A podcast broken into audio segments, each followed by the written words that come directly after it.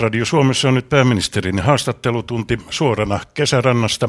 Tervetuloa kuulolle. Minä olen Jari Niemelä ja tervetuloa lähetykseen pääministeri Alexander Stubb. Kiitos, kiitos ja hyvää alkuiltapäivää.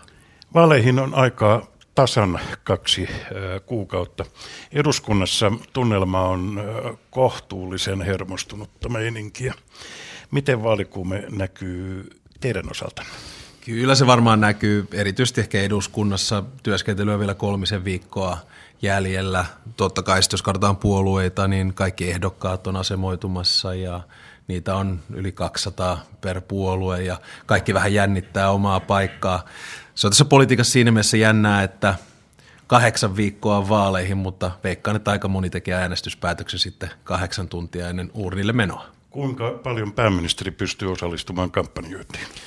Kyllä ihan hyvin pystyy ja, ja tuota, totta kai sanotaan, että noin 75-80 prosenttia työstä menee pääministerityöhön ja loppu menee sitten puoluetyöhön ja itse kampanjoni aloitan vasta tuossa sen jälkeen, kun eduskunta on lakannut toimimasta tältä kaudelta.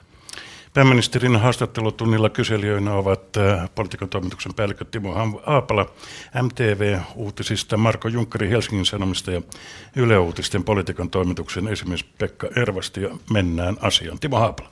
Niin, tässä olisi tietenkin sotaa, mutta lähdetään kuitenkin tällä kotimaisella sodalla, eli sote-sodalla. Äh, torstaina kaatui tämä sote-esitys ja aika lailla odotetustikin eduskunnan perustuslakivaliokuntaan, mutta niin moni on kysynyt ja kysyn sitä myös tässä, että miksi sen esityksen perustuslakiulottuvuuksia ei tarkistettu aiemmin, vaan annettiin mennä näin pitkälle ja nyt ollaan näin lähellä vaaleja jo. Niin kysehän on siis sosiaali- ja terveyspalvelujen uudistamisesta, oikeastaan suurimmasta uudistuksesta, mitä ollaan vuosikymmeniin Suomessa koskaan tehty. Erittäin vaikea sellainen. Se on ollut niin vaikea, että se on siirretty parlamentaariseen valmisteluun, joka käytännössä tarkoittaa sitä, että se ei ole suoranaisesti hallituksen vastuulla, vaan se on kaikkien poliittisten puolueiden vastuulla. Ja kyllä nämä perustuslailliset ongelmat oli tiedossa tässä matkan varrella. Valmistelujahan on tehty tässä nelisen vuotta. Itse kutsuin eri puolueet koolle tuossa torstaina sen jälkeen, kun perustuslakivaliokunnan mietintö oli tullut julki. Ja kyllä tässä porukassa oli yksimielinen näkemys siitä, että pyritään selvittämään nämä perustuslailliset ongelmat ja jatkamaan sote-uudistusta. Kyllä se sieltä hitaasti, mutta varmasti syntyy. Niin näin maalikkona sitä vaan ihmettelee, että jos tiedetään, että on perustuslaillinen ongelma, niin miksi siihen ei tartuta kerta kaikkea ajoissa, vaan ajetaan ihan loppuun asti, kun tiedetään, että on, tavara on niin sanotusti epäkuranttia perustuslaillisessa mielessä. Ja panenpa tähän B-kysymyksen perään, että onko tästä perustuslakivaliokunnasta tullut ikään kuin tulppa näille yhteiskunnallisille uudistuksille tässä maassa? Niin, ehkä vastaan myös ihan tällaisena maallikkona ja kuluttajana tähän samaiseen kysymykseen, että olisihan se hienoa, että sosiaali- ja terveyspalvelujen uudistus saataisiin aikaiseksi ja mahdollisimman nopeasti. Tässä on ollut erilaisia valmisteluja matkan varrella ja sote on ikään kuin kuulutettu voitetuksi ja saavutetuksi noin kuusi kertaa, että kyllä porukoiden frustraatiot tässä kokonaisuudessa minun mielestä ymmärtää ihan hyvin. Aina välillä jää mieleen, että mitäs jos olisimme keskittyneet ihan oikeasti oman terveytemme edistämiseen yhtä kovalla tarmolla kuin tähän sote-uudistukseen, niin paremmin olisi mennyt. Ää, mutta ehkä sitten tuo perustuslakivaliokunnan toiminta, niin totta kai kaiken täytyy ja kaiken päätöksenteon täytyy nojautua perustuslakiin ja siihen, että se tapahtuu oikein. Ja jos on ongelma, niin silloin se täytyy jotenkin ratkaista. Ja perustuslakivaliokunnalla on tänä päivänä aika paljon valtaa. Toimiko se tulppana? Osittain se toimii varmasti tulppana, mutta tärkeää on tietysti se, että kaikki menee niin sanotusti by the book. Marko Juncker. Joo, herra pääministeri, tässä tosiaan torstaina sitten tämän soten, soten jumahdettua sinne perustuslakivaliokuntaan eri, eri tahot vakuuttivat, että tässä yritetään vielä runnoa se kasaan. Ilmeisesti, tässä on kolme viikkoa aikaa, ilmeisesti tämä edellyttää, jos tässä tehdään uusi lakiesitys kuntien kuulemiskierrokseen, niin miten mm.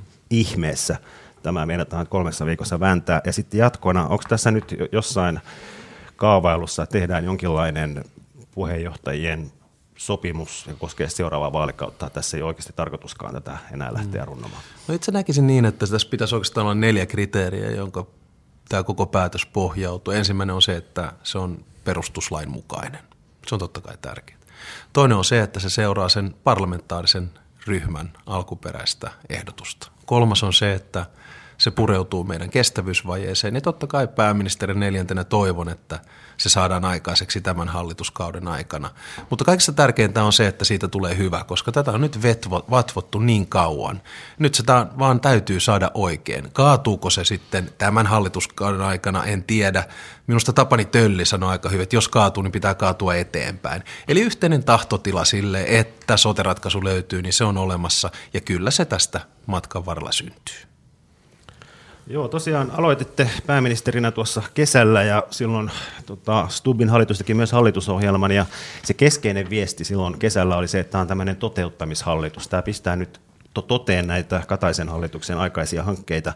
Mutta kun katsoo tätä listaa, tämä on nyt ehkä toteuttamishallitus onkin muuttunut tämmöiseksi perumishallitukseksi. Ja otetaan vaikka yhtenä esimerkkinä rakennepaketti ja kuntien tehtävien karsinta. Miljardilla piti karsia tehtäviä, sitten se summa nyt on ehkä noin puoli, puoli miljardia saatu kasaan, eikä sitäkään. Ja nyt ilmeisesti, jos nämä vielä opetukseen kaavailut leikkaukset tota, peruutuvat, niin sitten se on parisataa miljoonaa. Eikö tämä ole aika surkeata? No, itse asiassa lähtisin ehkä vähän toista kautta katsomaan tätä kokonaisuutta. Huomio numero yksi, jos me katsomme hallitusohjelmaa, siis Katainen ja Stubb, niin määrällisesti 88 prosenttia niistä on toteutunut. Totta kai määrällisyys ei siinä mielessä ratkaise mitään, koska muutamat isot hankkeet, niitä ei olla saatu aikaiseksi matkan varrella. Toinen huomio, kun aloitin, niin meillä oli 250 hallituksen esitystä antamatta eduskunnalle. Nyt niitä on annettu 240, eli toimeenpano on ollut aika vahvaa. Sitten jos vähän lisätään tätä listaa, plussat ja miinukset, otetaan ensimmäinen plussa, 6,5 miljardia sopeutusta eli veronkorotuksia ja leikkauksia. Kaksi aikaisempaa hallitusta ei tehneet niitä pätkääkään, nyt tehtiin jättiläismäiset. Toinen, toinen vuosi peräkkäin pienempi budjetti kuin edellisellä vuodella. Kolmas yritysverotus, neljäs normien purku, viides lupamenettelyt, kuudes Team Finland, seitsemän telakat, kahdeksan talvivaara, yhdeksän ydinvoima. Tässä samalla ollaan yritetty hoitaa EU-kriisiä, Ukrainan kriisiä, Venäjän kriisiä. Eli se on tällaista normaalia hallitustoimintaa. Se on totta kai hilveän helppo takertua johonkin yksittäiseen. Ja myönnän, sitten mennään miinusten puolelle. Kuntauudistus, miinus numero yksi. Eli tässä ei onnistuttu Kataisenkaan hallituskauden aikana. Toki kuntien tehtävien vähentäminen, niin kyllä se puoli miljardia on kuitenkin aika iso summa. Sitten metropolihallinto päädyttiin siihen, koska kunnilta palaute oli niin murskaava, että tätä ei viedä eteenpäin. Oppivelvollisuusikä, se poistettiin, koska sillä olisi ollut erittäin huonot kustannushyödyt ja muutenkin. Ja perhepaketti oli sitten yksi, joka kaatu. Eli mä aina näkisin, ja nyt tässä tehtävässä kahdeksan kuukautta olleena, että kahdeksassa kuukaudessa tätä maailmaa ei mullisteta, mutta päätöksiä voidaan viedä eteenpäin.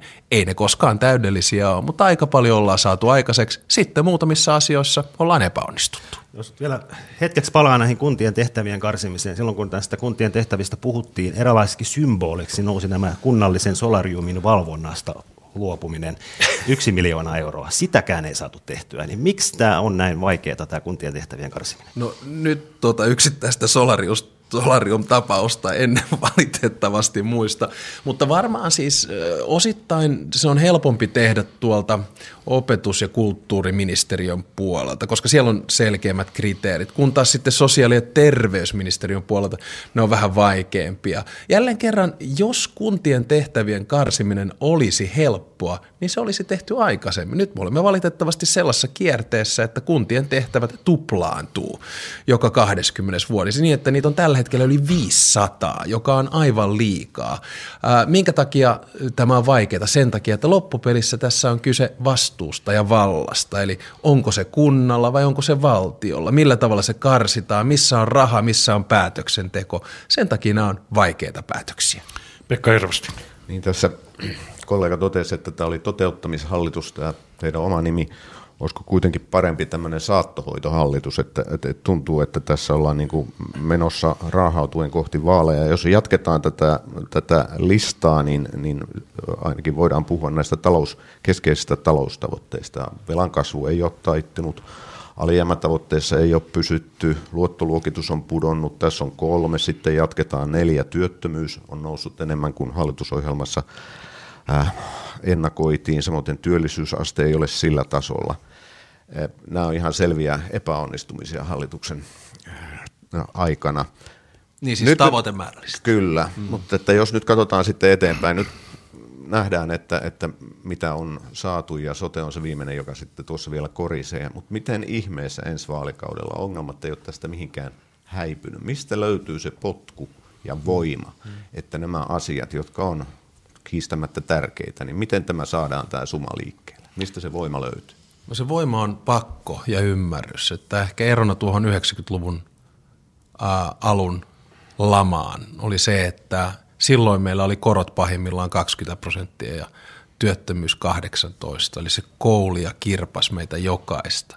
Ja nyt jollain tavalla, koska olemme tuplanneet velkamme viimeisen kuuden vuoden aikana, niin ollaan kitkuteltu eteenpäin tavalla tai toisella. Ja perusviestinehän koko ajan on ollut se, oikeastaan kahdenlainen. Ensimmäinen on se, että seuraava hallitus joutuu jatkamaan sopeutustoimia. Se ei tule olemaan helppoa.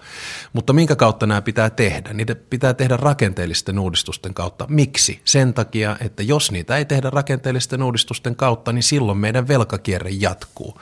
Mikä siinä on huonoa? Siinä on huonoa se, että me siirrämme velkaa lapsille ja lapsenlapsille, emmekä hoida meidän valtion taloutta – vastuullisella tavalla. Ja toinen huomio on se, että kaikki puolueet, jotka tällä hetkellä lupaavat jotain maan ja taivaan väliltä tai eivät esitä selkeää selkeää vaihtoehtoa sille, millä tavalla valtion talous saadaan tasapainoon, millä tavalla Suomeen saadaan lisää työpaikkoja ja millä tavalla Suomeen saadaan lisää kasvua, niin minun mielestä ne ei ole varteen otettavia vaihtoehtoja. Eli me olemme tilanteessa, jossa meidän on jatkettava niitä sopeutustoimia, jotka on tehty matkan varrella. Me olemme vaikeassa tilanteessa. Vielä viimeinen huomio tuohon ehkä Pekka Ervasti listaan. Kyllä minun mielestä pitää kuitenkin siinä mielessä olla rehellinen – että jos meillä on talouskasvu lähellä nollaa, jos maailmanpoliittinen tilanne, geopoliittinen paine ja maailman talous on siinä tilanteessa, missä on, jos meidän kilpailukyky ei toimi, jos meidän teollisuus on rakenteellisessa murroksessa, jos meidän väestö ikääntyy, ää, jos meidän kustannukset kasvaa, niin kyllä täytyy ihan suoraan sanoa, että toivottavasti tämä nyt ei kuitenkaan kaikki ole hallituksen syytä. Niin, siis äh, tässä todettiin, että, että, että pakko ajaa eteenpäin ja, ja nämä faktat, jotka tässä luettelitte, niin tätä samaa sanomaa on levitetty koko vaalikausi, eikä kuitenkaan oikeastaan ole pystytty etenemään. Sitä mä ihmettelen, että mistä se voima nyt sitten vaalien jälkeen löytyy. Olisiko ollut viisaampi jälkikäteen katsoa, ja jälkiviisaus on aina mukavaa ja ihanaa, niin siinä vaiheessa, kun pääministeri Katainen luopui, niin järjestää uudet vaalit. Me on menetetty nyt tässä yksi vuosi sen takia, että nämä asiat ei ole edenneet. No, jälkiviisaus on aina jollain tavalla niin helppoa, ja kuten on aikaisemmin todennut, se on ilman muuta selvää, että harkitsin kahdeksan kuukautta sitten hallituksen hajottamista ja uusia vaaleja. Ja voi hyvin olla, että vaalitaksisesti olisi ollut fiksua. Mutta kun tosiasia on se, että pääministeri ei ajattele asioita vaalitaktisesti, vaan pääministeri ajattelee isänmaan etua millainen tilanne meillä olisi ollut, jos mitään rakenneuudistuksia ei oltaisi voitu viedä eteenpäin, jos ne lainsäädäntöhankkeet, joista oltiin sovittu, ei olisi voinut viedä eteenpäin. Tämän lisäksi meillä olisi ollut Ukrainan kriisi ja Venäjän kriisi päällä ja vieläpä euron kriisi kolmantena. Eli minun mielestä olisi ollut isänmaan näkökulmasta vastuutonta siinä vaiheessa mennä rikkomaan sitä hallitusta. Mutta sen tuohon totean lisänä, että – nyt kun lähdetään seuraavaan hallitukseen, haluan todellakin katsoa eteenpäin. Turha tässä on niin jähnätä ja katsoa taaksepäin, vaan nyt mietitään, miten Suomi saadaan uudestaan nousuun. Ja silloin meidän täytyy olla erilaisessa tilanteessa kuin oltiin 2011. Mikä oli tilanne 2011? Oli sellainen tilanne, että tilannekuva puolueilla oli erilainen. Silloin puolueen nimeltä kokoomus sanoi, että meidän on sopeutettava, meidän on kurottava umpeen kestävyysvaje. Mutta oli puolueet, jotka sanoivat, että ei, ei, kyllä tämä hoituu kasvun kautta. Ja se, mitä mä pelkään nyt, kun mennään kohti näitä seuraavia vaaleja, tulee pari hyvää talousuutista. Vaikkapa sanotaan, että vienti lähtee vetämään, öljyn hinta laskee, ää, euron arvo laskee ja yhtäkkiä Suomi onkin vähän kilpailukykyisempi. Sitten todetaan, että no eihän tässä mitään hätää, voimme jättää rakenteelliset uudistukset tekemättä. Sellaista puhetta pitää välttää. Valitettavasti me joudumme rakentamaan suomalaista hyvinvointiyhteiskuntaa uudestaan, ja se tulee olemaan seuraavan hallituksenkin velvollisuus, joten toivon, että meillä kaikilla on yhteinen tilannekuva siitä, mikä on Suomen taloustilanne, siis heikko, ja millä tavalla Suomi saadaan nousuun. Timo Haapla. Niin, tulee tässä mieleen, että taitaa olla ainakin minun lyhyessä muistissa ensimmäisiä kertoja, kun hallitusrintama lähtee vaaleihin – näin sekaisin, että istuvaa hallitusta ei puolusta teistä kukaan. Kyräily on aika voimakasta ja tässä on näissä paketeissakin, jotka on kaatunut, niin ollut semmoinen, että jos SDP kaatoi perhepaketin, niin jopa kokoomus ehti kaatamaan sitten metropolipakettia ja nyt menee Pisara-paketti seuraavana, että tässä näyttää olevan semmoinen kostonkierre päällä. Mikä on hallituksen henki ja onkohan semmoisessa paikkaa, semmoisessa tiedossa, täällä on aika useissakin neuvotelussa väläytelty, että no kaadetaan tämä hallitus, mutta pääministeri on sanonut, että ei kaadetakaan. Tuota, siis ehkä Ensimmäinen huomio on se, että politiikan toimittajan muisti on aika lyhyt. Kyllä se on yleensä aika tämän tyyppistä ennen vaaleja, aina kun ajaudutaan asemiin. Ja nyt täällä radion ulkopuolelta voidaan todeta, että kaikki raskaan sarjan kolme politiikan toimittajaa myhäilevät ja pikkasen nyökkivätkin tässä varovasti, että näinhän se tietenkin on. Eli aina kun mennään vaaleihin, niin ehdokkaita jännittää, puolueita jännittää, katsotaan galluppeja, ja yritetään sitten tavalla tai toisella kertoa, että missä onnistuttiin ja missä epäonnistuttiin. Minä lähden aina siitä, että kannattaa puhua totta. Minun mielestä tämä ei ole ollut onnistunut hallitus. Kyllä se on tehnyt tiettyjä asioita ihan hyvin, mutta tietyissä asiassa on epäonnistunut. Tuun itse antamaan pääministeri-ilmoituksen tuossa maaliskuun alussa esimerkiksi rakennepoliittisessa ohjelmassa, joka on eräänlainen testamentti siitä, että missä onnistuttiin. Toinen huomio, tässä itse kun on istunut kahdeksan kuukautta pääministerinä, niin täytyy olla realistinen. Ei tätä maailmaa niin lyhyessä ajassa muuteta. Totta kai tässä viedään asioita eteenpäin ää, yhtä kaikki. Mm, millaista on olla tällaisessa hallituksessa? Ihmiset tässä työtä yhdessä tekee. Paljon puhutaan riitelystä. Kuulostaa ehkä vähän kummalliselta, mutta minä vihaan riitelyä. Ja tietysti pääministerinä mun tehtävä on se, että hallituksessa riidellään mahdollisimman vähän ja että pääministeri pysyy tämän riitelyn yläpuolella ja yrittää löytää niitä kompromissiratkaisuja. Perhepaketti, kyllä me yritimme neljän puheenjohtajan kesken löytää ratkaisu, mutta ei ollut tahtoa poliittista sellaista viedä sitä siinä vaiheessa eteenpäin. Se on niin kuin politiikassa aina, kun on koalitioita. Täytyy muistaa, että tämäkin hallitus aloitti. Meitä oli kuusi puoluetta, siis kolme keskusta oikealta ja kolme keskusta vasemmalta. Ja matkan varrella putos kaksi pois sen takia, että tehtiin pitkälle meneviä vaikeita ää, päätöksiä. Jonkun oli pakko kantaa vastuuta 2011, se tehtiin. Ja uskallan väittää, että osittain onnistuttiin ja osittain epäonnistuttiin. Marko Junkkari. Jatketaan nyt vielä tästä riitelystä, eli tuossa kollega Timo Haapala mainitsi Pisara-radan. Tästä tällä hetkellä toinen päähallituspuolue Demarit syyttää kokoomusta siitä, että te olette tavallaan pettää, mainitaan hallitusohjelmassa tämä rata, ja tota, nyt Demareiden mukaan te olette pettämässä lupauksenne ja myös rikkomassa tämän sopimuksen, mikä on tehty valtion ja pääkaupunkiseudun 14 kunnan välillä. Ne ovat valmiita siis kaavoittamaan asuntoja, jos tämä rata tulee. Onko se näin? Pettääkö kokoomus? Syökö kokoomus puheensa? Ei tietenkään, vaan päinvastoin. Nyt tässä on kyse oikeastaan kahdesta asiasta. Numero yksi, viedäänkö Pisaraa eteenpäin? Vastaus siihen, että kyllä viedään. Eli suunnitelma rahaa tälle hankkeelle löytyy ja me teemme TEN-hakemuksen, joka siis käytännössä on EU-hakemus. Eli me viemme tätä projektia eteenpäin aivan sovitulla tavalla. Nyt tuossa näyttää olevan jonkinasteista väärinkäsitystä huomio numero kaksi, että voisimme tässä lisätalousarviossa ikään kuin sitouttaa seuraavan hallituksen kädet miljardihankkeella nimeltä Pisara.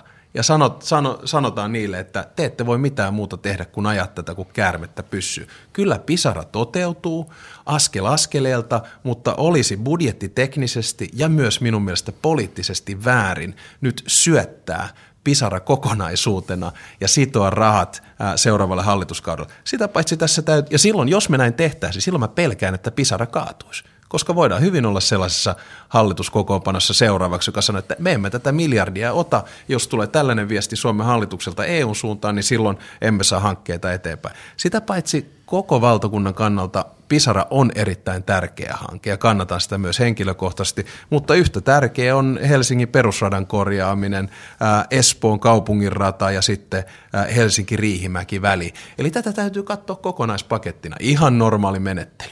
Ihan kokonaispaketista puheen ollen, kuinka helppoa tämän kevään, sanotaan nyt tämän kahdeksan kuukauden jälkeen on, että puolueelle tulee muodostumaan yhteinen tilannekuva, josta äsken puhuitte? No minun mielestä se on helppoa. Kuunnellaan Suomen Pankkia ja kuunnellaan valtiovarainministeriötä. Katsotaan, Eli virkamiehet sanovat, no siis totta poli- kai. Siis entisenä tekevät. virkamiehenä totean, että sehän on ilman muuta selvää, että talouspolitiikan ammattilaiset ovat ne, jotka rakentavat sen yhteisen tilannekuvan. Vuonna 2011 oli tiettyjä puolueita, jotka eivät uskoneet näihin virkamiehiin. Kreikassa kuunneltiin kansaa näissä asioissa. Olisiko se mahdollista täällä Suomen maassa? Kyllä, demokratiaan se tietysti kuuluu. Tämähän on siinä mielessä minun mielestä hieno ammatti, että demokratiassa on juhlapäivä, se on vaalipäivä 19. päivä 4. Ja demokratiassa myös, ja varsinkin poliitikot saavat juuri sen, minkä ansaitsevat. Ja siitä päättää meidän tapauksessa Suomen kansa.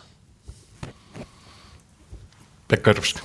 Niin, tuota, palaan pikkusen taaksepäin tässä ja, ja alleviivaan totesit, että tämä ei ole ollut onnistunut hallitus ja ehkä voimme siltä osin keskustelun lopettaa äänestäjiä. On hyvä tämä muistaa sitten muutaman viikon tuota, päästä. Pekka Ervasti, va- va- Pekka vaali, Ervasti vaali, jos, jospa, mutta... tässä nyt, jospa tässä pikkasen nyt korjattaisiin. Totesin, että olemme osittain onnistuneet, olemme osittain epäonnistuneet, aivan niin kuin kaikki hallitukset. Me voidaan se kuunnella nauhalta, mä kirjoitin sen tänne ylös. Tämä ei ole ollut onnistunut hallitus. Mutta äh, mennäänkö eteenpäin vai haluan, mä voisin siirtyä turvallisuuspolitiikkaan, jos sopii. Turvallisuuspolitiikasta on keskustelu aktivoitunut viime aikoina. Se on tosiasia ja se on selvästi hallituksen ansiota, tosin Venäjän hallituksen ansiota. Tässä viime viikolla Suomi ja Ruotsi julkaisivat näyttävästi tämän oman turvallisuusraporttinsa ja Suomi on nyt lähtemässä ja Ruotsi tietysti myös syventämään yhteistyötä. Minkälaisia, mihin, mihin tämä voi johtaa ja mitä, mitä tämä voi niin kuin sisältää? Onko siellä sen linjan päässä puolustusliitto? En näe välttämättä sen linjan päässä puolustusliittoa, vaan kyse on siitä, että tiivistetään rauhanajan yhteistyötä. Katsotaan, mikä on operatiivisesta näkökulmasta hyödyllistä ja tehokasta. Eli jatketaan tiivistä yhteistyötä. Aina itse on nähnyt Suomen ulko- ja turvallisuuspoliittiset ratkaisut, ei niinkään joko tai kysymyksenä, vaan sekä että. Ja kaiken lähtökohta on uskottava itsenäinen puolustus. Sen jälkeen katsomme muita Pohjoismaita ja lähinnä Suomi-Ruotsi-yhteistyötä.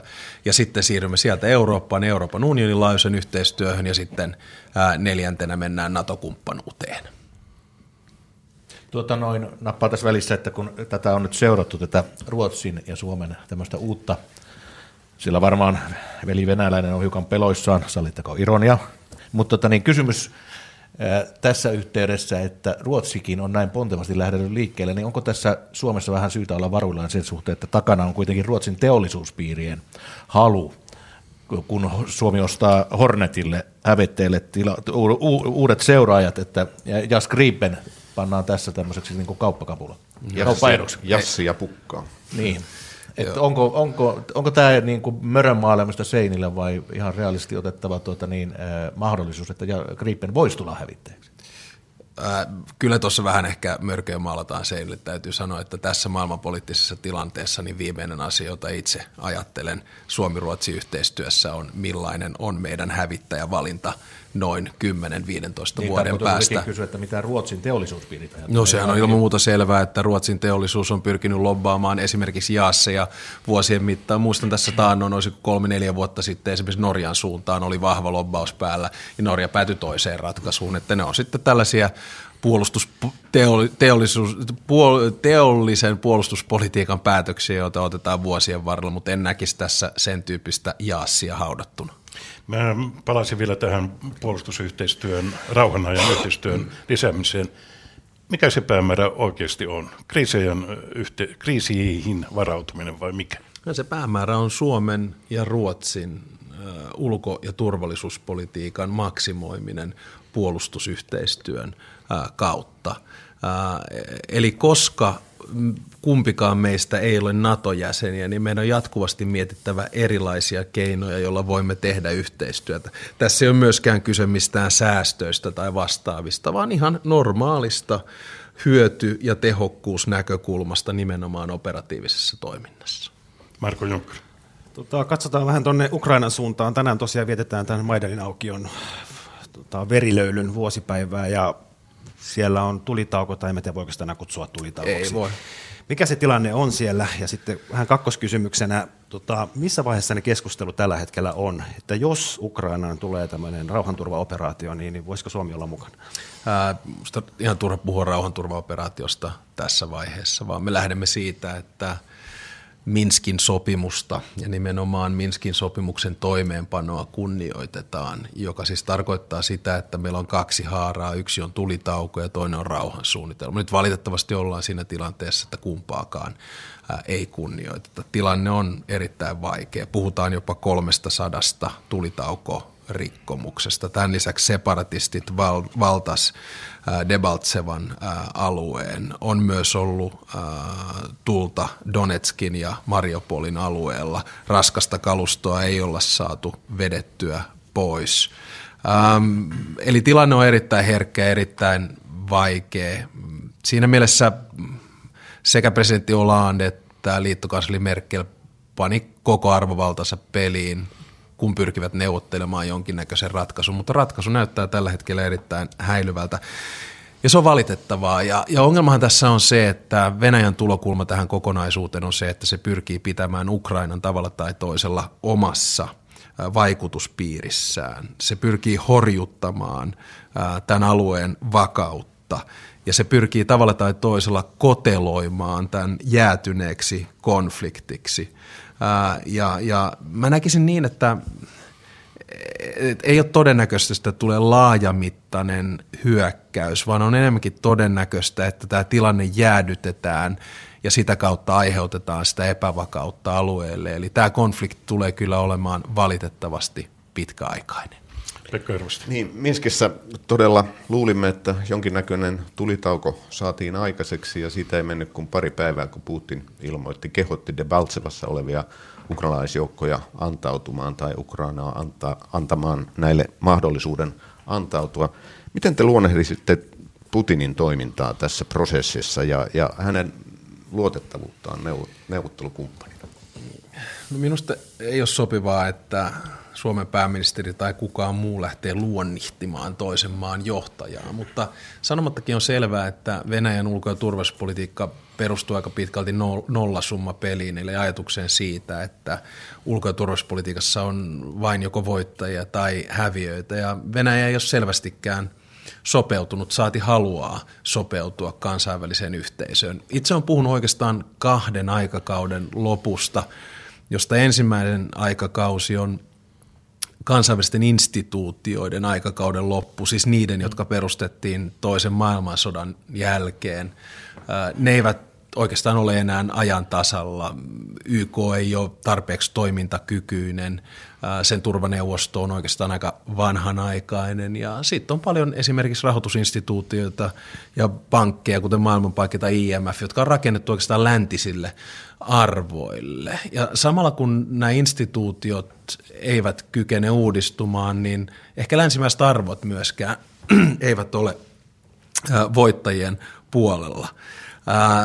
Toinen aikakausi, joka tässä on loppumaan päin, on kylmän sodan jälkeinen aikakausi. Siitähän on noin 25 vuotta. Muistetaan Francis Fukuyaman ajatukset siitä, että historia loppuu. Kaikista maailman maista tulee liberaaleja demokratioita ja sosiaalisia markkinatalouksia. Ja näinhän ei sitten loppupelissä käynyt. Mehän paljon puhuimme myös siitä, että pyrimme integroimaan Venäjän – läntiseen yhteisöön. Ja olemme tässä valitettavasti epäonnistuneet. Eli me olemme menossa kohti sellaista aikakautta, jossa on tällaisia pitkittyneitä konflikteja, ei suursotia, mutta tällaisia pitkittyneitä konflikteja, joissa ei edes pyritä ratkaisuun. Ja tämä on totta kai erittäin huolestuttavaa Suomen kaltaisen maan näkökulmasta. Tarkoittaako tämä, herra pääministeri, sitä, että Venäjä pyrkii nyt vallan uusjakoon? Mä luulen, että Venäjä pyrkii hakemaan takaisin sitä asemaa, mikä sillä oli joskus aikoinaan kylmän sodan aikana. Mehän siirryimme kaksinapaisesta maailmasta, siis Neuvostoliitto Yhdysvallat, yksinapaiseen maailmaan, jota johti Yhdysvallat. Nyt me olemme joko moninapaisessa maailmassa tai nollanapaisessa maailmassa, riippuen vähän, miten se loppupelissä määritellään. Mutta maailma ei ole niinkään selkeä. Tietysti itse näkisin niin, että jokaisen valtion intressissä on vakaa, vauras ja demokraattinen naapuri – mutta Venäjän suhteutuminen omaan naapurustoonsa on erilainen. Ei ehkä niinkään Suomeen tai välttämättä Baltian maihin, mutta kun mennään tuohon toiseen suuntaan, katsotaanpa vaikka Ukrainaa, Moldovaa, Azerbaidžania, Armeniaa, katsotaanpa vaikka Kasakstania, Turkmenistania tai vastaavia, niin Venäjä hakee takaisin sitä suurvalta-asemaa, mikä sillä joskus aikoinaan oli. Venäjä ei halunnut tulla kansainvälisen säännön noudattajaksi, vaan se halusi olla kansainvälisen säännön tekijä. Ja siinä on ehkä yksi ongelma ytimistä. Kello 15 sekunnin kuluttua 14.33 täällä Radio Suomessa meneillään pääministerin haastattelutunti. Kyselijöinä ovat Marko Junkkari Helsingin Sanomista, Pekka Ervasti Yle Uutisista ja Timo Haapala MTV Uutisista. Niin, pääministeri totesitte tuossa, että ei ehkä Baltiaan kohdistu tuota, niinkään mitään näitä laajentumista tai muita pyrkimyksiä, mutta onko silti vaarana, että tämä tilanne eskaloituu, mitä Venäjä aikoo tehdä, ja esimerkiksi taisi olla Englannin puolustusministeri, joka totesi pari päivää sitten, että Baltian kohdalla tämä uhka on todellinen. Eli mikä on tältä puolelta Suomenlahtia tämä näkökulma tuonne Baltian suuntaan? En usko, että on Venäjän intressissä aiheuttaa epävakautta Baltian maissa. Pitää muistaa, että Baltit ovat sekä EU-jäseniä että Naton jäseniä. Kun taas Ukraina ei sitä ole. Ukraina halusi assosiaatiosopimuksen Euroopan unionin kanssa ja sai sellaisen. Täytyy muistaa näin Maidanin muistopäivänä tänään, että siitähän kaikki lähti liikkeelle. Ukraina teki poliittisen valinnan. Se halusi lähestyä länttä, se halusi lähestyä Euroopan unionia ja tätä Venäjä ei hyväksynyt ja sitten omilla toimenpiteillään on vaikuttanut tähän tilanteen epävakavoittamiseen. Sitten tähän vielä lisää tietysti sen, että ja tätä ei pidä todellakaan unohtaa. Venäjä otti huostaansa haltuunsa Krimin niemimaan, siis toisen maan, suvereenin itsenäisen maan alueen, ja on nyt aiheuttanut epävakautta Itä-Ukrainassa, joka on johtanut siihen, että meillä on kuusi jäätynyttä konfliktia tuolla alueella. Kyllä jokaisen valtion pitää itse saada ja voida valita, mihinkä yhteisöön se haluaa kuulua. Jos Ukraina haluaa olla länsimainen demokratia, niin tervetuloa. Marko Juncker.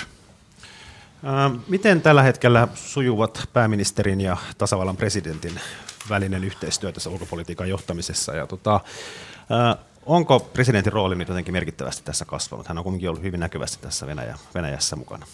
No yhteistyö sujuu todella hyvin. Sehän on ilman muuta selvää ja tämä ei johdu vain siitä, että kyseessä on kaksi kokoomuslaista poliitikkoa, vaan siitä, että olen aina arvostanut tasavallan presidenttiä ja käynyt läpi monia asioita ja vaiheita hänen kanssaan tässä vuosien varrella. Jos emme ole päivittäin yhteydessä, niin ainakin viikoittain. Ja se on totta kai siinä mielessä hyvä asia myös pääministerille, että on – tasavallan presidentti, joka hallitsee ulko- ja turvallisuuspolitiikan, on tukena ja turvana, pystyy tekemään päätöksiä, pystyy toimimaan. Eli oikein hyvin suhteet toimivat. Niin, vielä palaan tähän Venäjään ja Venäjän toimintaan. Sanoitte, että, että Suomeen ja Baltiaan nyt ei kohdistu mitään aktiivista toimintaa. Toisaalta me tiedetään, että on, on käynnissä joko propagandasota tai informaatiosota. Mm. Ja viimeksi viikolla valtioneuvoston viestintäjohtaja Markku Mantila totesi, että, että, että siinä on aktivoiduttu ja me tiedämme trollitehtaista tuolla rajan takana. Mitä tälle, miten tähän voi vastata? Miten, miten Suomi pystyy niin kuin suojautumaan tämmöiseltä hyökkäykseltä? Miten me, miten me voimme toimia? Avoin yhteiskunta vastaa aina avoimen yhteiskunnan lailla. Ää, muistan itse, kun olin ää, mukana selvittämässä – lapsikaappauskysymystä Anton pojan kohdalla vuonna 2008. Silloin saimme ensimmäistä kertaa osviittaa tämän tyyppisestä trollitoiminnasta tai ehkä valtiojohtoisesta propagandakoneistosta. Sitä on kaikkialla. Ei kannata kuitenkaan syyttää pelkästään Venäjää siitä, vaan tämän tyyppistä trollitoimintaa näkyy ihan myös länsimaisissa demokratioissa. Voiko sitä suojautua? Terveen järjen käyttö on ehkä se ensimmäinen tulokulma siihen. Meidän viestintämaailma tänä päivänä on huomattavasti monisäkeisempi kuin mitä se on koskaan aikaisemmin ollut. Pitää vaan pysyä valppaana ja sitten omalla tavalla vaikuttaa. Otetaan ihan vain yksinkertainen esimerkki. Mitä jos Suomen valtio, vaikkapa valtioneuvosto tai ulkoasiainministeriö ei olisi aktiivinen sosiaalisessa mediassa? Se olisi minusta vastuutonta. Totta kai pitää olla ja se on yksi tapa myös torjua virheellisen informaation ää, leviämistä. Eli yksi suomalainen trolli vastaa kymmentä venäläistä trollia. to, toimit.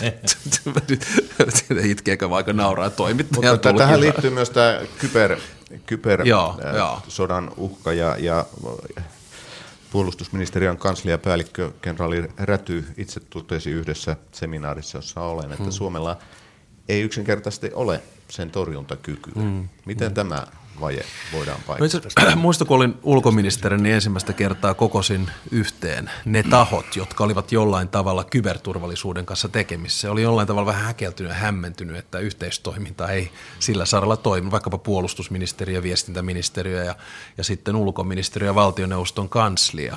Koska tosiasiahan on se, että jos vähän yksinkertaistamme, niin me tarvitsemme maavoimat, merivoimat ja ilmavoimat – ja kyllä kyber on sitten neljäs ulottuvuus myös puolustusta, ja se on erilainen sellainen tänä päivänä. Kyllä me parannamme kapasiteettia koko ajan. Tähän ei tietenkään riitä ainoastaan kyberturvallisuusstrategia. Meidän on myös voitava keskustella, ja sitä keskustelua varmaan tullaan käymään nyt siitä, että minkä tyyppistä tuota, lainsäädäntöä meillä on vaikkapa tietoturvallisuuden osalta, millä tavalla me voimme torjua tämän tyyppisiä kyberuhkia. Se on tätä maailmaa ja tätä päivää. Joo, ovelasti nappaan kaksi kysymystä, kun lupaan kysyä heti seuraavan kysymyksen kyberturvallisuudesta, mutta kysyn tähän alkuun vielä, palaan tuohon presidentin rooliin. Paljon oli puhetta siitä joulukuisesta puoluejohtajien ja presidentin välisestä tapaamisesta, mutta Eikö tämmöinen vastaava puhuttelu ollut jo elokuussa, se jäi vain julkisuudessa vähän pienemmälle? Ihan normaalia keskustelua. Siis aina välillä tietysti kun on kokous, josta ei tulla julkisuuteen, niin se saa arvaamattoman arvon. Se ihan normaalia keskustelua siitä, että missä mennään ulko- ja turvallisuuspolitiikassa. Ja Mun mielestä tietysti me ollaan niin pieni maa, että ulko- ja turvallisuuspolitiikassa on aika tärkeää, että pysytään tietyssä linjassa. Nyt en puhu vaan Kreikasta, vaan puhun vaikkapa meidän Venäjä-politiikasta. Elokuussa oli selvästi minun mielestä oireilua eri tahoilta. Oltiin hyljeksimässä vaikkapa EUn yhteistä sanktiopolitiikkaa ja tämän tyyppistä. on ihan hyvä, että käydään välillä keskustelua puoluejohtajien kesken ja että sitä keskustelua johtaa tasavallan presidentti. Eli elokuussa oli tällainen kanssa tapaaminen, mutta nyt tämä kyberkysymys.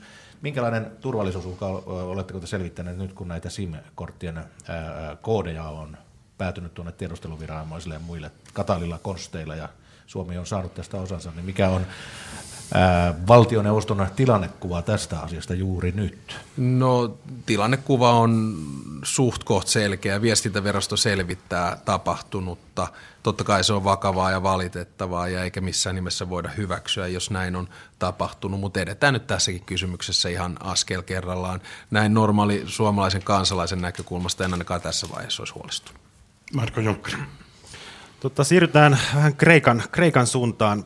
Perjantaina, perjantaina euroryhmän kokouksessa sovittiin, että Kreikan lainoitusohjelmaa jatketaan nyt neljä kuukautta eteenpäin. Ja tota, siellä vähemmän puhuttiin siitä, että miten Kreikka pysyy pystyssä sinne asti. Eli mm. tämä viimeinen 7 miljardin rahoituserä maksetaan vasta, kun tämä ohjelma päättyy.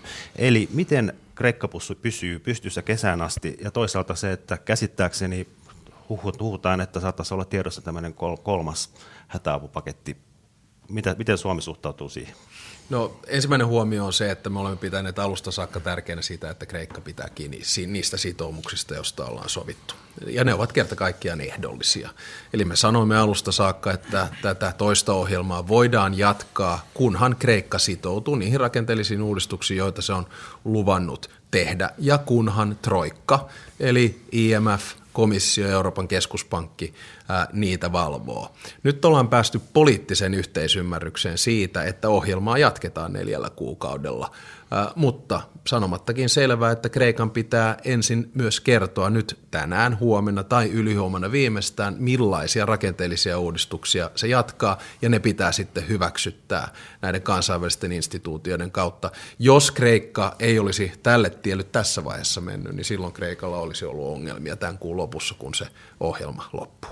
Eli onko täysin poissuljettu, että tässä ruvettaisiin rakentamaan vielä uutta tämmöistä hätärahoituspakettia? Mun on vaikea kuvitella, että uutta hätärahoituspakettia olisi, tullut näillä, on, olisi tulossa näillä näkymin. Nyt täytyy muistaa, että Kreikkaa on tuettu näiden viimeisen kuuden vuoden aikana paljon. Ja paljolla tarkoitan sitä, että Kreikka on yksi euromaista. Mä annan vain yhden vertauksen tähän näin. EUn rahoituskehykset seitsemälle vuodelle, eli käytännössä EU-budjetti seitsemälle vuodelle, on tuhat miljardia euroa.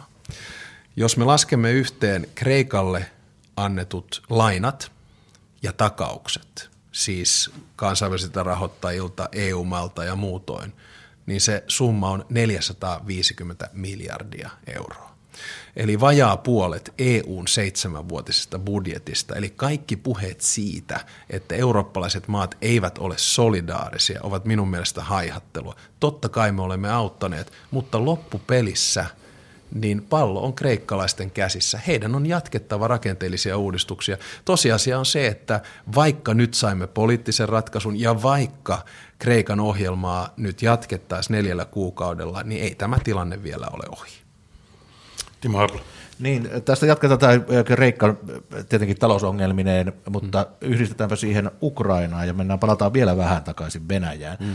Ja kun äh, Syriza voitti Kreikan vaalit ja äh, ensimmäisenä niin kuin ulkopuolisena onnittelijana paikalle tuli äh, Venäjän paikallinen suurlähettiläs ja äh, Unkarissa kävi Putin nyt, niin onko mahdollista että, tai nähtävissä, että EUn sisälle on tulossa kuitenkin, jos Venäjä pyrkii hajottamaan tämmöistä EU-rintamaa, niin tämmöinen viides kolonna. Eli onko tapahtumassa sillä tavalla, että tämä suomettuminen on siirtymässä tuonne Välimeren rannalle? niin. tota, mä lähtisin ehkä purkamaan sitä tuolta aiemmasta huomautuksesta, että elämme nyt kylmän sodan lopun aikakauden loppua. 25 vuotta kylmän sodan loppumisesta. Ja koko ulko- ja turvallisuuspolitiikan mannerlaatat liikkuvat. Ja tähän liittyy myös arvokeskustelu. Mitkä maat sitoutuvat liberaaliin demokratiaan, sosiaaliseen markkinatalouteen, ihmisoikeuksiin, perusoikeuksiin, kansainvälisiin lakeihin. Ja se, mikä tietysti tekee tästä poliittisesta tilanteesta mielenkiintoisen, on se, että yhtäältä meillä on geopoliittinen paine Venäjän ja Ukrainan suunnalta, ja toisaalta meillä on talouspoliittinen paine Kreikan suunnalta. Ja sitten meillä on maita, kuten, Ukraina, äh, kuten Unkari, jotka eivät välttämättä tällä hetkellä seuraa äh, perinteistä länsimaista demokratia kautta vapauskäsitettä. Ja sitten meille tulee vielä tähän päälle se, että mitä, mitkä ovat Kreikan suhteet äh, Venäjään. Eli tässä on nyt monta tällaista mannerlaattaa liikkeellä. En haluaisi kuitenkaan puhua suomettumisesta, vaan aika pitkälti valtapolitiikasta. Voiko olla mahdollista, että jos Kreikka ei saa, kun siis levällähän tämä tilanne on vaikka mitä sanotaan, mm. niin rahoitustaan kuntoon, että Venäjä lähtisi rahoittamaan? No mä en ole ihan varma, että Venäjä on siinä tilanteessa, että rahaa hirveästi tässä vaiheessa löytyy. Täytyy muistaa, että Venäjän talous on tällä hetkellä erittäin huonossa hapessa. Sen lasketaan supistuvan 4-5 prosenttia tänä vuonna. Inflaatio on 15 prosenttia, öljyn hinta tuossa 50 dollarin kohdilla barrelilta. Eli Venäjänkin varannot ovat hiipumaan päin. Vielä lyhyesti Krikka. Vielä ihan lyhyt kysymys liittyen Kreikkaan. Siis Kreikan hallitus on nyt tänään saanut valmiiksi tämän rakenneuudistuspakettinsa ja ilmeisesti esittelevät sen huomenna velkoille.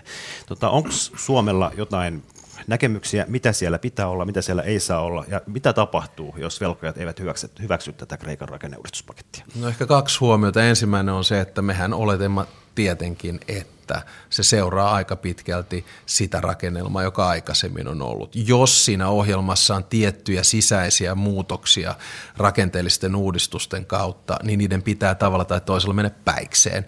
Ja siinä parhaana arvioijana on instituutiot, kuten IMF, Euroopan keskuspankki ja komissio. Jos ne antavat tälle vihreätä valoa, kuten aikaisemminkin, niin silloin ne ovat varmasti meidän mielestä ok. Toinen on tietysti se, että, että, että jos ne eivät ole hyväksyttävissä, niin silloinhan tämä kriisi pitkittyy. Ja ongelma on se, että hiekkaa ei tuolla tiimalaisissa enää hirveästi ole, koska tämä Kreikan ohjelma loppuu helmikuun lopussa. Yksi kysymys vielä euroalueesta, nimittäin Kreikka on nyt syystäkin ollut suurennuslasin alla ongelmineen, mutta kun puhutaan näistä rakenneuudistuksista tai pikemminkin niiden puutteista, niin Italia ja Ranska, ne ovat kyllä huomion keskipisteenä euroalueella. Milloin EU laittaa niiden budjettia alijäämät kuriin? Tätä keskusteluhan käydään jatkuvasti ja näyttää aina välillä siltä, että Euroopan unionilla tai meillä kansainvälisessä politiikassa on kyky keskittyä yhteen kokonaisuuteen kerralla. EU-sisällä se on nyt ollut Kreikka, koska se on ollut kaikista akuutein ongelma. Ja ulko- ja turvallisuuspolitiikassa se on tietysti ollut Ukraina ja Venäjä. Mutta sanomattakin on selvää, että että Italian ja Ranskan on jatkettava rakenteellisten uudistusten tiellä aivan kuten Suomen kaltaisten maidenkin. Ja sehän on se, joka tekee tämän meidän maailmanpoliittisen ja EU-poliittisen tilanteen tänä päivänä niin mielenkiintoista. Kaikki riippuu kaikesta. Ei Suomessakaan varmasti koskaan oltu seurattu Kreikan vaaleja yhtä tiukkaan kuin tällä hetkellä, eikä Suomessakaan oltu niin kiinnostuneita Ranskan tai Italian taloustilanteessa kuin tänä päivänä. Ja tämä johtuu siitä, että me olemme osa Euroopan unionia, me olemme osa euroaluetta ja me olemme osa sisämarkkinoita. Kaikki liittyy kaikki kaikkeen yli 50 prosenttia meidän viennistä tulee euroalueelle. Pekka Järvesti, vaihdetaan vähän näkökulmaa. Aivan Kreikan tilanteesta ja Kreikan vaaleista voitaisiin siirtyä Suomen vaaleihin ja Suomen tilanteeseen. Kaikki puolueet, perussuomalaisia ehkä lukuun ottamatta, ovat nyt ilmoittaneet nämä kuuluisat strategiset tavoitteensa, mutta ne ovat aika ylätason tavoitteita. Konkreettia vielä puuttuu ja äänestäjä tietysti niitä sydänkylmänä odottaa nimenomaan säästölistoja. Tiedossa on, että nyt maanantaina teidän puoluetoverinne Ben Zyskowicz aikoo oman listansa tuoda julkisuuteen. Milloin kokoomus tuo oman listansa, mistä säästetään? Mistä meidän on ruvettava supista? No ehkä ensimmäinen huomio on se, että minusta on hienoa, että Ben tuo listansa. Varmasti on symbolisesti vähän samantyyppinen kuin Liisan lista äh, oli jossain 90-luvulla. Itse en ole tätä listaa nähnyt, mutta Ben on erittäin vaikutusvaltainen ja arvostettu kansanedustaja vuosien varrelta tietää, mistä puhuu. Onko hän tässä Toinen huomio... puolueen tämmöinen miinanpolki, että hän tuo no vaikeat ei, ei välttämättä, kyllä tämä on ihan Benin oma päätös, että mä en ole esimerkiksi tätä listaa nähnyt ja mun ymmärtääkseni ei kukaan muukaan. Ja täytyy muistaa, että, että Ben on todellakin raskaan sarjan poliitikko ja hän hallitsee nämä asiat. Ja on mielenkiintoista nähdä, mitä sieltä tulee ja toivottavasti se sitten saa aikaiseksi myös hyvän keskustelun. Toinen huomio, opponoisin ehkä hiukkasen tuota toimittajan tulokulmaa siitä, että ei ole tarpeeksi konkreettia. Kyllä uskallan itse väittää, että tuo kokoomuksen strateginen hallitusohjelma, sehän sisältää viisi konkreettista valintaa, eikö vain, joista työ on ykkönen ja sen jälkeen osaaminen, sitten hyvinvointi, siihen päälle ympäristö ja viidentenä turvallisuus. Sen niin lisäksi, ja yksityiskohtaista. No kyllä se on itse asiassa, jos toimittaja on lukenut tämän hallituksen, meidän, meidän strategisen hallitusohjelman, se sisältää viisi valintaa, jokaisen viiden valinnan alla on kolme selkeää tavoitetta ja jokaisen tavoitteen alla on noin 15 20 toimenpidettä, joilla niihin tavoitteisiin päästään. Kyllä mä ymmärrän, että näitä on niin kuin mukava vähätellä, mutta täytyy sanoa, että siihen on tehty paljon työtä. Sen lisäksi siinä aika konkreettisesti kerrotaan myös, mikä on meidän sopeutustarve. Ja meidän mielestä sopeutustarve perustuu niihin lukuihin, joita valtiovarainministeriö ja Suomen Pankki meille antaa. Ja valtion talouden puolella puhutaan tällä hetkellä noin kolmen miljardin sopeutustarpeesta. Ja sitten kuntapuolella karkeasti arvioiden noin kaksi miljardia. Ja kokoomuksen tulokulma, vaikka tämä nyt on pääministerin haastattelutunti, niin kerrottakoon on se, että me emme voi enää edetä sillä 50-50 periaatteella, eli 50 prosenttia veronkorotuksia ja 50 prosenttia säästöjä, vaan seuraavaksi me joudumme menemään 0-100 linjalla, joka käytännössä tarkoittaa sitä, että emme voi enää korottaa veroja, mutta meidän on katsottava, mistä voidaan leikata. Jatkan, jatkan tuossa vielä Pekka Ervastin aloittamaan. Eli nyt on, eikö tämä nyt ole erinomainen tilaisuus pääministerille olla konkreettinen? Olette tosiaan puhunut näistä kolmen miljardin tota, meno, menoleikkauksista, ja, jotka on nimenomaan menoleikkauksia, ei, ei veronkorotuksia. Kertokaa nyt jotain. Mistä kokoomus haluaa leikata? Vaikka tässä on kolme raskaan sarjan politiikan toimittajaa ja kiusaus olisi suuri kertoa yksittäisiä leikkauskohteita, niin niitä en tule tässä vaiheessa esittämään. Voi hyvin olla, että seuraavien viikkojen aikana kokoomus esittää myös oman näkemyksensä siitä, miten tämä tehdään. Mutta nyt täytyy muistaa, ja voin sanoa seitsemän vuoden valtioneuvoston kokemuksella, että se, että pääministeri istuu tässä ja antaisi pari täkyä vasemmalta tai oikealta, mistä voidaan leikata, niin se vääristää sitä kokonaiskuvaa. Esimerkki, meidän valtion budjetti tänä vuonna on karkeasti 53 miljardia euroa. Sen sisällä on varmasti liikkuva varaa. Kokoomus on ilmoittanut, missä alueissa emme tule leikkaamaan. Ne liittyy ihan meidän perusturvallisuuteen, kuten esimerkiksi puolustukseen. Mutta kyllähän te varmaan keskustelette virkamiesten, Tot... valtiovarainministeriön ja Suomen Pankin kanssa, mitkä olisivat ne sellaiset säästökohteet, mitä voi Ei, toteuttaa. emme keskustele Suomen Pankin kanssa siitä, mitkä ovat ne säästökohteet. Siitä voin olla varma. Toki valtiovarainministeriöltä pyrimme saamaan erilaisia mahdollisuuksia, sommitelmia.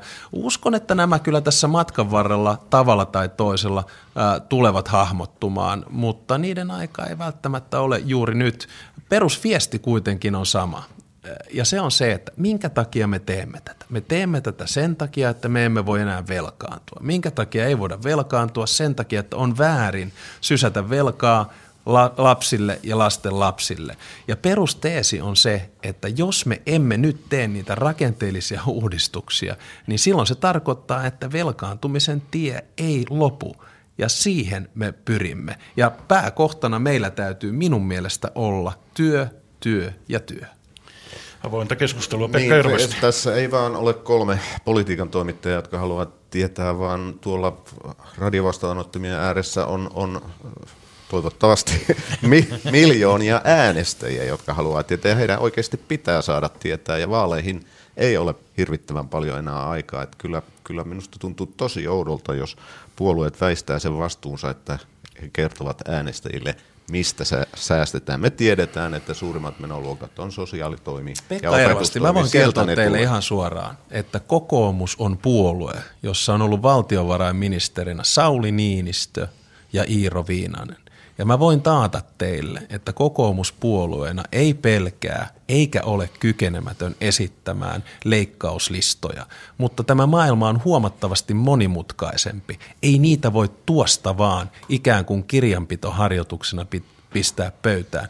Kyllä me tulemme löytämään tähän oikeat ratkaisut ja olen aivan varma siitä, että tästä tullaan myös käymään keskustelua, mutta silloin se täytyy sen keskustelun olla kokonaisvaltaista ja se kokonaisvaltaisuus julkisen taloushallinnan puolelta tarkoittaa sitä, että A, katsotaan miten sopeutetaan, B, katsotaan miten saadaan kasvua ja C, katsotaan miten saadaan työllisyyttä lisää. Se, että minä nyt tässä istuisin ja sanoisin, että vaikkapa puolustuksesta ei leikata tai jostain muusta leikataan, niin minun mielestä se ei olisi vastuullista. Vastuullista on esittää kokonaisratkaisu. Nyt voisi panna Iiro Viinasen ja Sauli Niinistö siviilirohkeutta kehiin ja ilmoittaa konkreettisesti. Mutta ehkä, tästä huoma- ensimmäinen askel, ehkä tästä ensimmäinen askel on Benin huominen lista. Joo, Hyvä. Ja tietenkin tässä, tässä, keskustelussa tähän ei ollut ensimmäinen kerta, niin pikkusen niin huvittavalla tavalla naurattaa, että nyt puhutaan Sauli Niinistöstä ja Iiro Viinasesta, mutta Jyrki Katainenkin oli siinä valtiovarainministerinä ja pääministerinäkin. Hänestä ei puhuta mitään, kun hän lähti tuonne noin ja jätti jonkun perinnön. Mutta näihin ministerimääriin, eh, mitä kahdeksan kuukautta pääministerinä, niin Millaisella konkreettisella otteella katsotte tuota, niin, mahdollisen tulevan pääministerin Juha Sipilän esitystä, että 12 ministeriä riittää? Riittääkö? No vaikea sanoa. Mä en haluaisi lukkiutua johonkin yksittäiseen lukuun, että se riippuu aika pitkälti hallituskoalitiosta – ja sitten se riippuu myös yleisestä ehkä talouspoliittisesta tilanteesta. Meillähän oli alun perin muistaakseni tässä hallituksessa 19 ministeriä. Kyllä näitä voi jollain tavalla vähän fiksummin pistää. Itse on eniten kokemusta tuolta ulkoministeriöstä. En esimerkiksi pidä tarpeellisena siitä, että siinä ministeriössä on kolme ministeriä, eli kauppa, ulko ja kehitys tavalla tai toisella erikseen. Näitä voidaan varmaan yhdistellä Kyllä mä uskon, että se varmasti vakiintuu johonkin tuohon 15 ministeriin mutta niin keskustelu siitä, että, että onko tarkasti 12, 13, 14 tai 15, se riippuu myös aika paljon hallituskokoonpanosta. Se ei ole se relevantti kysymys. Kaikista relevanteita on se, että valtioneuvoston kanslialla on johtorooli. Meidän ministerijärjestelmät tänä päivänä aivan liian siiloutuneita, eli ministeriöt tavalla tai toisella toimii omina yksikköinä. Ja tähän me olemme pyrkineet saamaan nyt pikkasen uudistusta, ja sen uudistuksen on, on, on, on tuota, jatkuttava. Mutta edelleen mä, mä korostan sitä, hei, että, että politiikassa kaikista tärkeintä on luottamus. Ja se, että ne puolueet, jotka ovat hallituksessa, luottavat toinen toisiinsa, eivätkä pelaa. Siitä se sitten loppupelissä lähtee. Marko Junkkari. Äh, herra pääministeri, äh, minkä sortin kokoomuslainen te olette? Äsken mainitsitte kaksi, kaksi vanhaa kokoomusvaikuttajaa, Sauli Niinistön ja Iiro Viinasen, ja monet on nyt arvioinut, että te olette tavallaan verrattuna Jyrki Kataiseen vienyt kokoomusta oikealle. Mutta höpö, höpö. määritelkää itse, minkä sortin kokoomuslainen te olette? Varmaan keskusta-oikeistolainen, maltillinen kokoomuslainen. On aina vahvasti uskonut yhtäältä totta kai liberaaliin demokratiaan ja toisaalta sosiaaliseen markkinatalouteen – Uskon myös yksilövapauteen, uskon samalla vastuuseen, uskon mahdollisuuksien tasa-arvoon, uskon sivistykseen, uskon reiluuteen, sitä, että kaveria ei jätetä. Ja se on totta kai aina aika vaikeaa, kun näkee, että ihmiset pyrkii pistämään yhteen tai toiseen lokeroon. Itse ehkä jos jonkinnäköistä tällaista elämäntarkoitusta haen on, niin se on Suomi. Ja erityisesti kansainvälinen, avoin – Suomi ää, ja Suomen eteenpäin vieminen maailmalla. Siinä on oikeastaan kiteytettynä. Mutta jos mainitsette jonkun takavuosien kokoomusvaikuttajan, niin kenen linja voisi olla lähempänä teidän linjaan? Se on hirveän vaikea sanoa, koska jokainen kokoomusvaikuttaja elää eri ää, aikoihin. En tiedä. Emil Nestor Setälä. Niin, mä tuossa äsken kiinnitin, että tuota, niin puhuit paljon luottamuksesta ja niinhän se kansanviisaus toteaa, että siitä puhemista puute, eli luottamus nykyisten kesken on äh, äh, heikkoa, niin olisiko keskusta mukavampi hallituskumppani kuin sosiaalidemokraattinen puolue? Mm, ihan hyvä yritys, mutta annetaan Suomen kansan päättää. Eli Suomen kansa varmaan miettii, että mikä olisi se hallitusyhdistelmä, joka parhaiten veisi Suomea eteenpäin. Olisiko se porvarihallitus, vaikkapa kokoomus ja keskusta, olisiko se sinipuna, eli kokoomus ja demarit, tai olisiko sitten punamulta, eli keskusta ja demarit. Itse olen pyrkinyt sanomaan sitä, että nyt on valinta kahden vaiheella. Yksi niistä on avoin, kansainvälinen, moderni ja liikkeellä oleva Suomi. Ja toinen on sulkeutunut, vanhanaikainen ja tavalla tai toisella pysähtynyt Suomi. Näiden kahdella jokainen valitsija sitten tekee oman päätöksensä ja katsotaan, mikä hallitusmuodostelma syntyy. Aikamerkkiin 50 sekuntia. Pekka Ervasti seuraavaksi. Ennen kaikkea tarvitaan hallituspohjasta huolimatta niin johtajuutta. Sen on tämä vaalikausi näyttänyt. Ja, ja mistä se kaivetaan? Mistä se voima tulee? Kyllä se voima lähtee luottamuksesta. Ja itse olen huomannut, että johtaminen – tällaisessa tilanteessa on aina vaikeaa. Me tarvitsemme uudistusjohtajuutta ja se tarkoittaa sitä, että puhutaan asioista suoraan, puhutaan asioista reilusti ja uskalletaan myös olla eri mieltä.